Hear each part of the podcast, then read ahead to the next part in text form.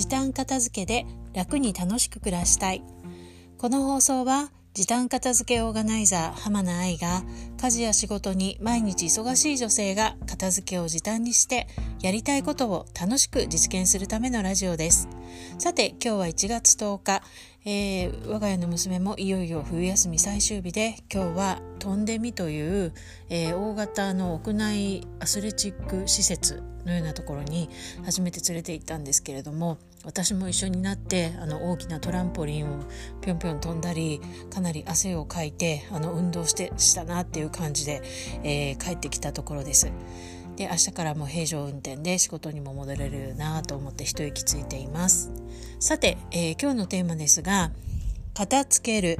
自分で買ったものだから片付ける自分で買ったものだからこれは、えー、どういうことかと言いますとあの自分で買ったものは自分で型をつけるのがいいっていうのをあのちょっと前のライフオーガナイザー協会の、えー、年次総会みたいなところで、えー、聞いてすごく大事なことだなと思ったので今日あのそれについてお話をしたいと思います。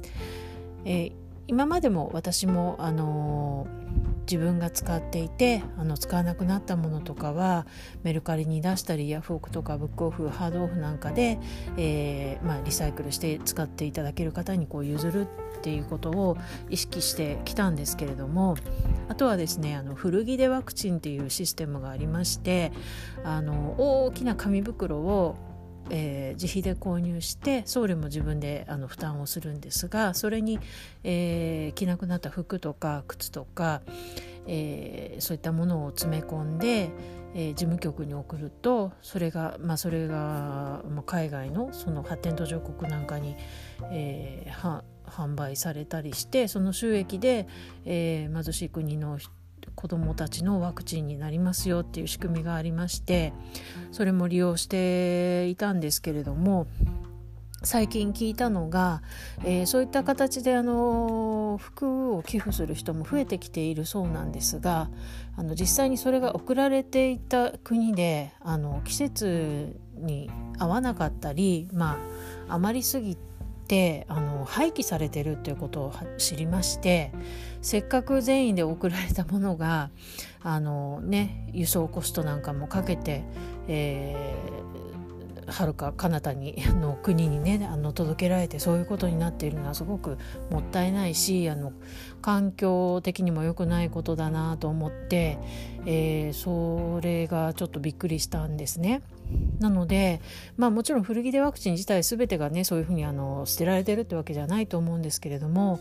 まあ、そういうこともあるんだったらできるだけこう自分の身の回りあの身に自分のところに近いところで、えーまあ、リサイクルしたりリユースしたりして、えー、型をつけるのがいいなと最近思うようになりました。なので、まあ、できるだけ自分で使い切るとか、まあ、私あのお裁縫とかそんなにしないのでもうなんか洋服をこうリメイクしたりとかそういうことはあんまりしないんですけどもあの知ってる人に譲るとかあと何でしょうね T シャツ程度だったら雑巾にして最後まで使い切って捨てるとかそういった使い方を意識していこうかなと思っています。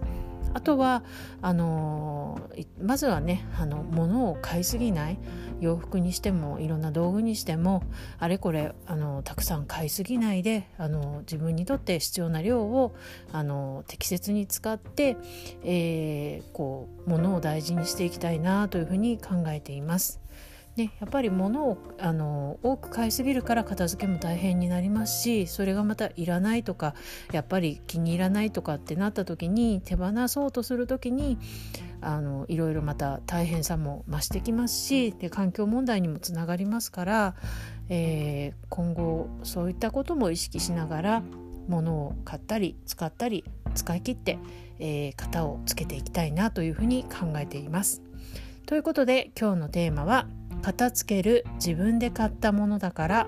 片付ける自分で買ったものだからでした。本日も最後までお聴きくださいましてありがとうございました。ではまた明日。さようなら。